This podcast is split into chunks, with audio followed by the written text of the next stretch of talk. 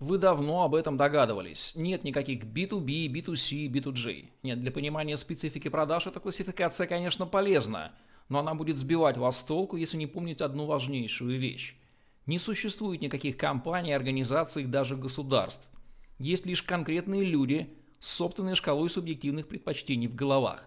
И в зависимости от их жизненных обстоятельств они действуют от имени своего или вымышленных субъектов и принимают решения в своих или чужих конкретных интересах.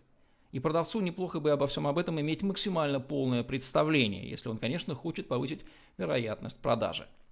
В австрийской экономической школе это называется принципом методологического индивидуализма, что означает, в экономике всегда действует конкретные Homo Agens, а не несуществующие классы, общества, компании, государства и так далее. Осознавайте это, и ваша эффективность значительно вырастет.